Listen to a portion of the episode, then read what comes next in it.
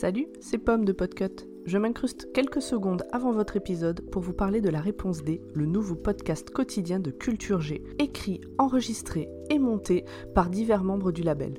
Rendez-vous tous les jours du lundi au samedi pour en apprendre plus en 5 minutes sur la musique, l'histoire, le ciné ou les séries, la gastronomie, les sciences ou la techno et le sport. A bientôt sur la réponse D.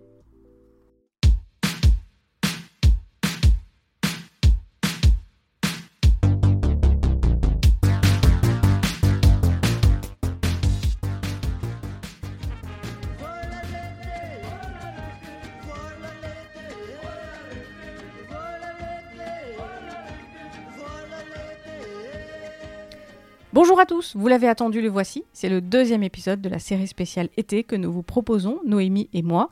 Un épisode tous les 15 jours, que vous soyez plutôt mer ou montagne, en tongue ou en méduse, c'est fait pour vous. On rembobine? En 1989, à moins de vivre au fin fond d'une grotte, vous n'avez pas pu y échapper.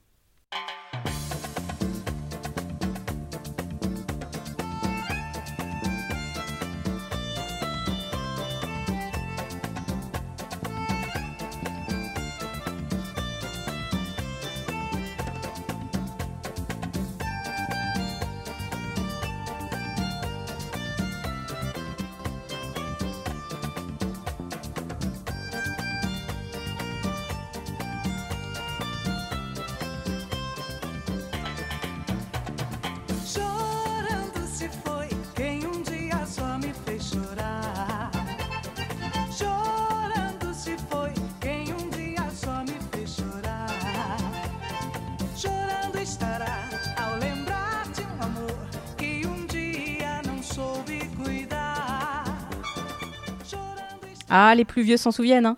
Ouais, fermez les yeux, vous les voyez.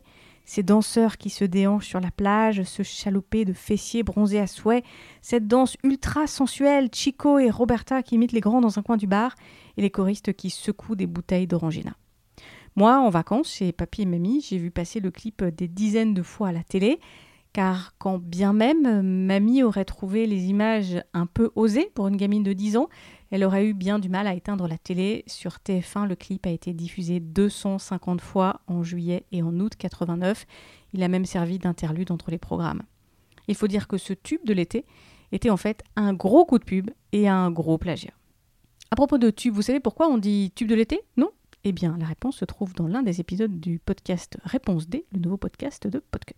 Reprenons. En 89, TF1 diffuse le clip de la Lambada qui sert aussi de publicité pour Orangina. La Lambada fait un carton, la chanson reste 27 semaines numéro 1, c'est plus de 15 millions d'exemplaires vendus, ça fait rêver aujourd'hui, et ça rapporte 6 millions de francs en droits d'auteur, environ 1,3 million d'euros. Le couple d'enfants qui joue dans le clip, Chico et Roberta, se lance à son tour dans la chanson, va sortir un 45 tours qui va marcher très bien, tout le monde apprend à danser la Lambada, les petites jupes volantes font un carton, le tube s'exporte partout en Europe, au Japon, aux États-Unis, même en Australie. Tout ça pourrait être une chouette histoire de tube de l'été jusqu'à ce que un groupe bolivien réalise qu'on a plagié une de leurs chansons et demande réparation en justice. En réalité, quelques années auparavant, en voyage au Brésil, un cinéaste français, Olivier Lorsac, et un producteur, Jean Caracos, repèrent une chanson sympa, un peu rythmée, mais elle était chantée à l'origine par des Boliviens, en espagnol donc. Au début des annes 80, la chanson s'appelait Llorande se fue. Comme en musique, tout se recycle un peu. euh, les deux Français décident de réarranger un peu l'affaire. Ils remplacent la flûte de pan par l'accordéon.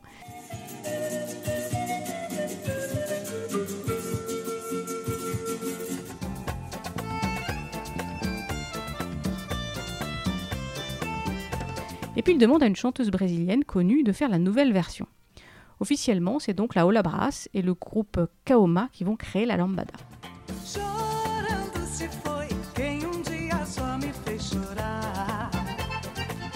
La chanson est d'ailleurs déposée à la SACEM par un certain Chico d'Oliveira.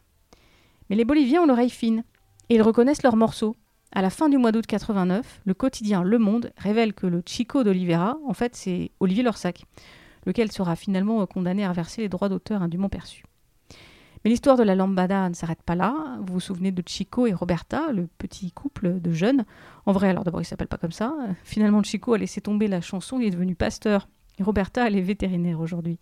Quant à Laola Brass, eh bien, la chanteuse brésilienne, elle a été retrouvée morte carbonisée dans sa voiture en 2017, sans doute victime d'un cambriolage.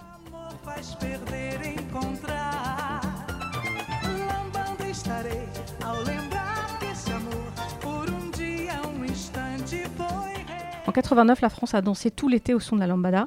Depuis, d'autres ont essayé de trouver le tube de l'été avec euh, plus ou moins de succès. D'ailleurs, euh, plutôt moins, hein, je dirais quand même. Ouais, plutôt moins. Mais peut-être avez-vous en tête un autre tube de l'été? Alors, bah, on attend vos suggestions dans les commentaires sur notre compte Facebook, Sororities, par exemple, ou Twitter, Sororities Podcast. Et puis, si vous avez aimé ce podcast et puis les autres podcasts produits par notre label Podcut, vous pouvez participer à notre Patreon. Je vous mets le lien en commentaire, il n'y a plus qu'à cliquer. Et puis, bah, je vous laisse vous déhancher hein, euh, au son de la lambada jusqu'au prochain épisode dans 15 jours. À bientôt